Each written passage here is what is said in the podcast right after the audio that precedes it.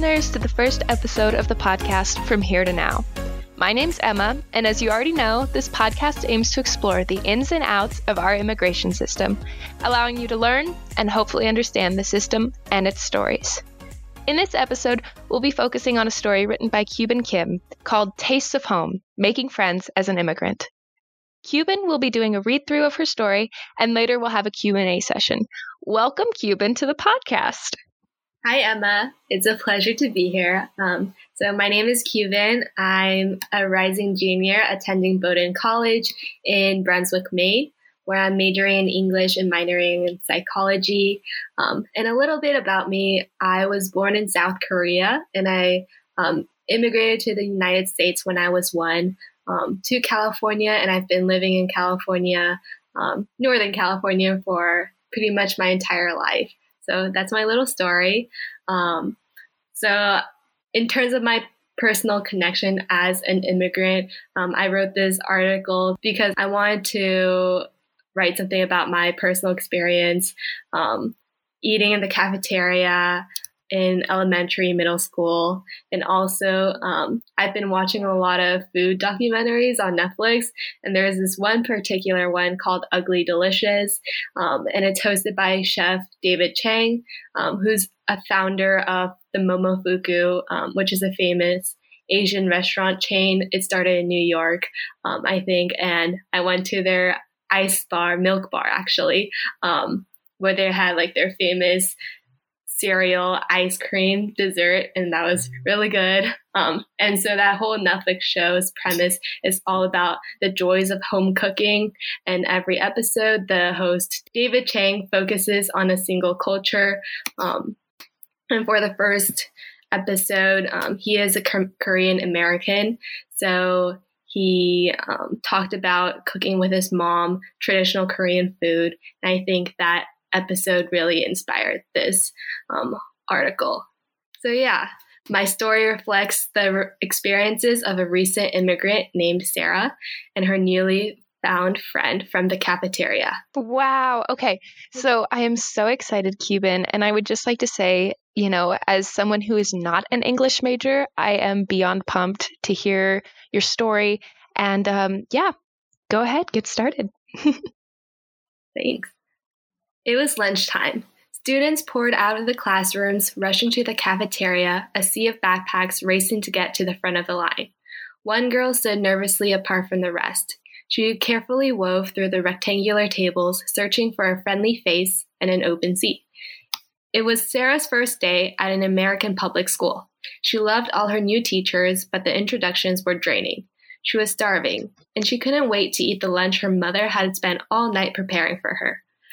With a sigh of relief, Sarah spotted an open seat. She sat down at the table across from a girl engrossed in a book. Sarah carefully took the plastic containers out of her tote bag, opened it, and inhaled the familiar scent of herbs, fried fish, spicy seasoned tofu, and fresh cooked rice. It smelled delicious. Expertly twirling her chopsticks, Sarah dug into this extravagant meal, unaware of the stares and whispers she was getting from her classmates. Is that a real fish? With eyeballs? What's that smell? As she began to notice the sudden attention, Sarah slowly lifted her head up, making eye contact with the crowd of people bunching up near her table. Everything was moving in slow motion. The girl who was reading in front of her put down her book and was now looking at Sarah with one eyebrow raised. Sarah felt her cheeks starting to burn, which made her eat even faster. Now she was shoveling food down as fast as her chopsticks could fly. Can I try some? asked the girl sitting in front of her. Sarah was shocked to hear the girl speak. She nodded slowly and nudged her lunch toward the girl sitting in front of her, who gingerly picked up the fish with her fork. Sarah watched her expectantly as the girl chewed the food slowly. She paused and smiled. This is delicious, she declared. What's your name again? This was the start of a new friendship between Sarah and the girl, who introduced herself as April. April was president of the culinary club, and she was reading a home cooking book when Sarah sat down. April begged Sarah to teach them how to cook. I'm so sick of casseroles and decorating cookies. We need an upgrade. I'm not a very good cook, Sarah shyly responded, but my mom is. Do you want to come to my house sometime? It was a done deal. On Friday, instead of walking home alone like she usually did, Sarah walked side by side with April, who filled their conversation with animated debates about their favorite cuisines, spices, and the personality traits of condiments. They were in the middle of a heated argument about durian, a small, prickly, smelly fruit. Sarah was an adamant no, while April was breathless from trying to convince her yes, when Sarah's mother opened the front door, ushering them in. You must be April, she smiled. I came back from the market with all the ingredients. She led them into the small but cozy kitchen. Tying aprons around their waists, the girls launched right in, washing the mountain of colorful vegetables in the sink. There were some vegetables April had never seen before long stalks of green onion and knobby ends of ginger. They felt so earthy and natural underneath her fingertips, and April's mouth watered in anticipation of getting to eat food not overwhelmingly sweet or intense, but nourishing. Does your family cook at home, April? Sarah's mother asked while peeling cabbage. April rolled her eyes and laughed. If you call sticking a frozen pizza in the oven cooking, then yes. My family isn't home much, but I try to cook anything that I can get my hands on in the fridge. That's why I started the culinary club at school. It's a place where people can learn how to make and share home cooked meals. She looked down. People at the school can be pretty close minded to anything that's unfamiliar to them. Sarah remembered the embarrassment she felt when the kids at the cafeteria were whispering about her. That's why we're going to prove them wrong, Sarah responded, throwing her arm around April's shoulders. Open their mouths, open their minds. Well, girls, first you'll have to open this can of corn for me, Sarah's mother interrupted, bringing them back to the task at hand. After washing, dicing, and mincing the vegetables, Sarah's mother brandished a pan and doused it in oil. This is how you fry, she winked, a little secret stolen from street food vendors back home. April could only gape when she turned up the heat, engulfing the pan in flames. After letting April and Sarah shake the pan handle and pour in the vegetables, Sarah's mother came back holding a jar of chili flakes. April, will you do the honors? April gingerly shook the jar, and a couple of flakes fell limply into the pan. Sarah teased, That's so little. Even my baby cousin won't think it's spicy. In response, April shook the jar of chili flakes harder, dusting the vegetables in a generous red powder. Sarah and her mother nodded in approval. Sarah stirred the pan's contents around with a wooden spatula, causing everything to sizzle in the heat and crisp up. Let's take it off the heat now, directed Sarah's mother. She whisked the hot, sizzling pan into the air and set it on the counter to cool. She smiled. I remember the first time I cooked this recipe, I burned the entire pan. Sarah's grandmother had to pour a bucket of water into the kitchen stove so I didn't burn the house. She drew out a small sauce dish from the cupboard, along with a glass soy sauce container, sesame oil, and more chili flakes. We're going to mix this all together. She guided Sarah and April before letting them take over. Their finished creation was a vibrant red sauce spotted with sesame seeds. Once everything was prepared, Sarah's mother transferred the food onto dishes and carried out the plates of piling food onto the table. The vegetables were hot, crispy, and fried, with a flare of spicy aromas steaming from the top. April's eyes widened. We normally hold hands and say a small prayer before each meal, said Sarah's mother, who offered her arms to Sarah and April from across the table. April's heart warmed. It had been so long before she sat at a dinner table with someone beside her. Sarah and April linked hands and closed their eyes for a few minutes before breaking apart and digging into the food. Sarah's mother laughed while watching the girls tear into the food. You eat like you haven't eaten in days. April couldn't speak, it was the first time she had cooked and eaten a meal at home that was cooked from scratch. Ever since her father was diagnosed with cancer and her mother had picked up an extra shift in the hospital, April was far too familiar with eating microwavable meals alone. But today she was overwhelmed with the warmth and comfort of this ordinary meal. Who knew that food could be such an emotional experience? She looked at Sarah instead, who was calmly picking up the food with her chopsticks. April's gaze was interrupted by Sarah's mother, who put another mountain of vegetables and rice on her once empty plate. April's eyes were full of appreciation and awe. This was the best meal she had eaten in her life and the closest reminder of her family. April could only verbalize a sincere thank you to her new best friend Sarah and her mother for welcoming her into their home and cooking a meal that warmed her heart and soul from the inside out. I'm sorry, but can I just say I got chills?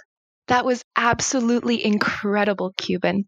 Like, absolutely incredible.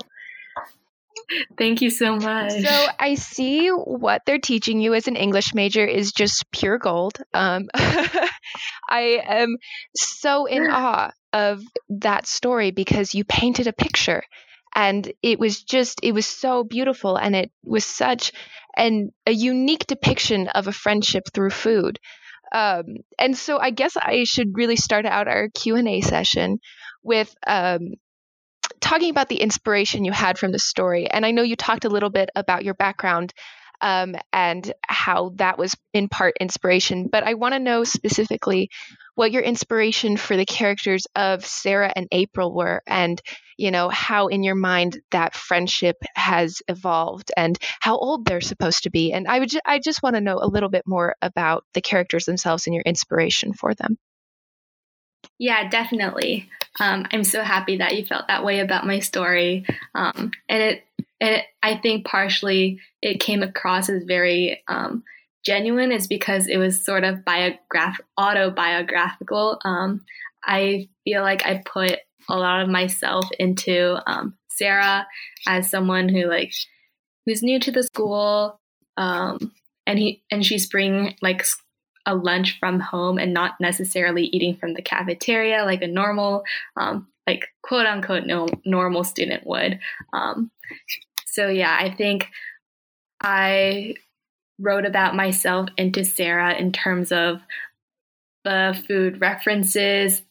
The ingredients were very Asian based, mm-hmm. I think, like green onion. I talked about durian, um, and that's part of my East Asian cultural yeah. food. Um, so I included that part of it. And in terms of the friendship between Sarah and April, I think, was inspired by my experiences in the school cafeteria.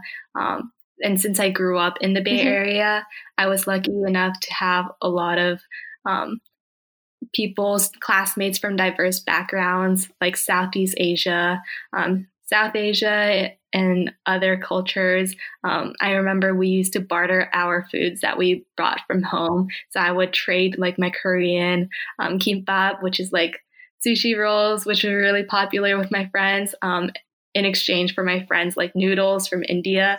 And I think this, um, this camaraderie and the love of trying something that's new and thinking of new things as special um, really inspired this. Yeah, I would like to think that we all remember, you know, that time in our cafeteria days when food trading was so important. And I don't think we realized as young people that in part we were trying to gain new experiences, you know, from new people with different lives and different cultures. And I it was almost like an unconscious way of like absorbing another culture if you think about it, you know?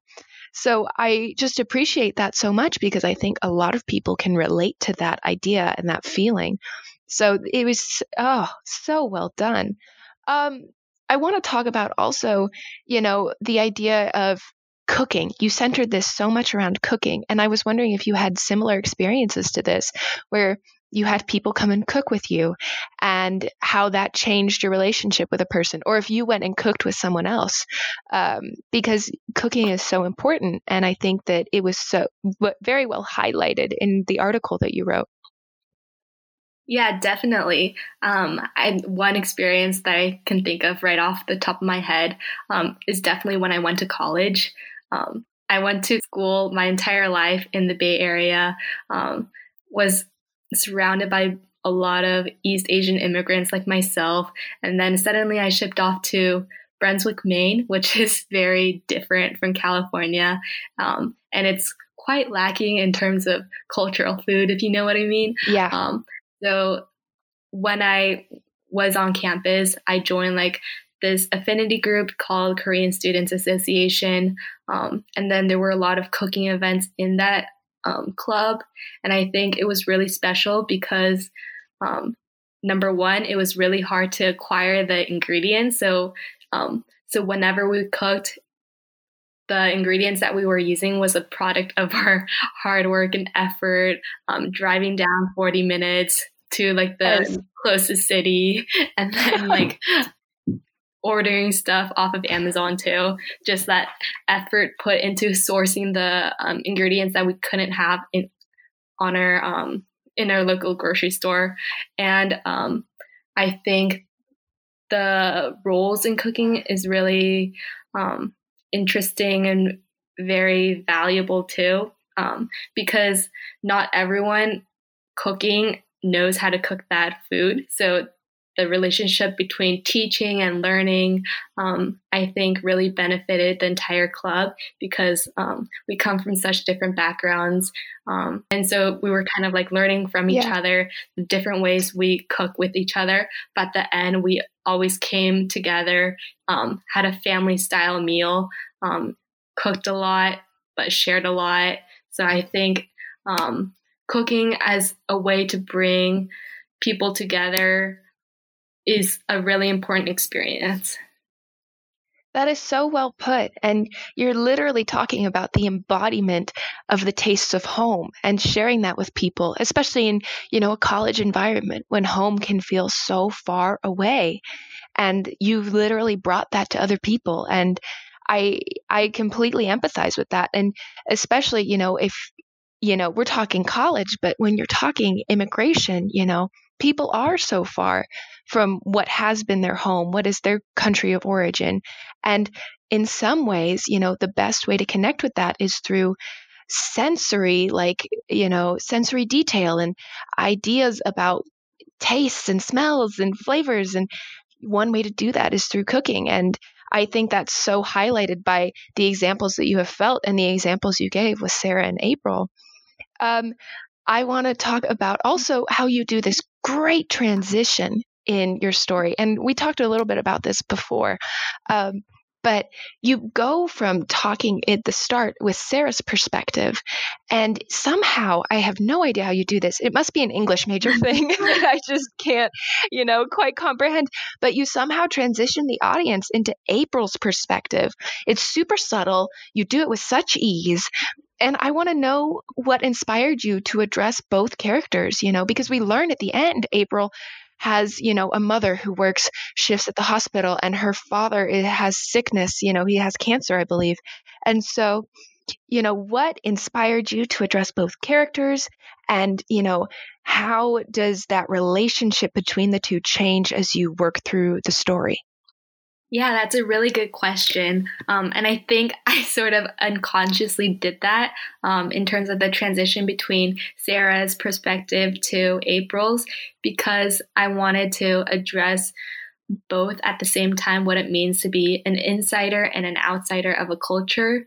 And I think mm-hmm. um, the first half of the story is, so, is sort of centered around Sarah as an outsider, an oddball in this new community in her new school, while the second part of the story is um, April as sort of the newcomer outsider um, into Sarah's home and the threshold of um, Sarah's culture um, that she's yeah.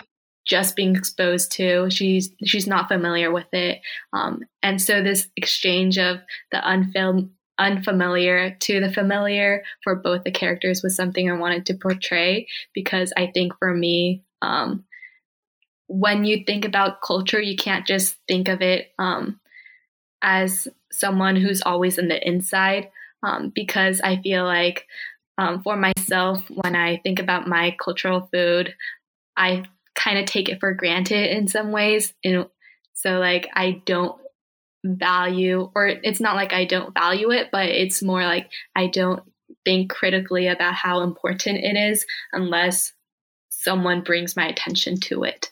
Um, like, yeah, it. I wouldn't expect like the foods that I ate in elementary, middle school to be really um, desirable if it weren't for my friends who were like, "Oh, I I really want to trade my food for yours." yes. Yes. So it's again that whole cafeteria bartering system. Um, so you know to kind of round off the q&a i want to just talk about you know what your listeners and your readers want to take from your article and more specifically you know what kids in the cafeteria should take from this who are experiencing the same thing and what outsiders, you know, who have this opportunity to learn through cooking should take from this, you know. Um, so yeah, just let you know what what do you want people to understand from your article who are either in similar positions to Sarah or similar positions to April or you know just as people looking in on a similar situation. Yeah, that's a really good, insightful question as well. Um, so, what I want to take, what I want um, readers and listeners to take away from my article is that this idea of difference as something that fosters hostility or uncomfortable feelings um, shouldn't be that way necessarily. Um, and I think I address this in this one line in the article where um, people are close minded because they are unfamiliar with it. And I think um, yeah. food acts as sort of a microcosm for culture in a way, or not microcosm, but maybe like a metaphor. Um, yes. Yeah, in terms of some cultures eat like frog legs or snails or something other exotic, but like Americans eat like pork, which is not not um, really valued in other cultures or seen. Um, it's just not common, right? Yeah, yeah. So this idea of like, oh, just because I, I think I just wanted um, readers to be more familiar with embracing things that they're not familiar with. I, I I appreciate that so much, and I think that's something we desperately need, you know, in this time and place in America because we need to see people as, you know, the holding the you know holding the key to these amazing and fantastic cultures you know? And it's so important that we put aside that discomfort with difference and really showcase what it means to be human and what it means to be different. Um, so yeah. Um, i guess to round off this lovely first episode that we've had i just want to thank you cuban for your reading and your fantastic reading of your article, Tastes of Home, and for bearing with me, of course, through all my questions. um, you're such a gifted writer. Um, and I, as an English major, I expect nothing less, but I was really blown out of the water by the care and personalization you brought to this article. So, in the end, um, to all you listeners out there, you can find the story on the Alien Attorney blog with many other articles focusing on immigrant life. Thank you again for joining me on the first episode of the podcast From Here to Now. We'll be creating new episodes with different guests every other week. Join me next time on From Here to Now. Thank you.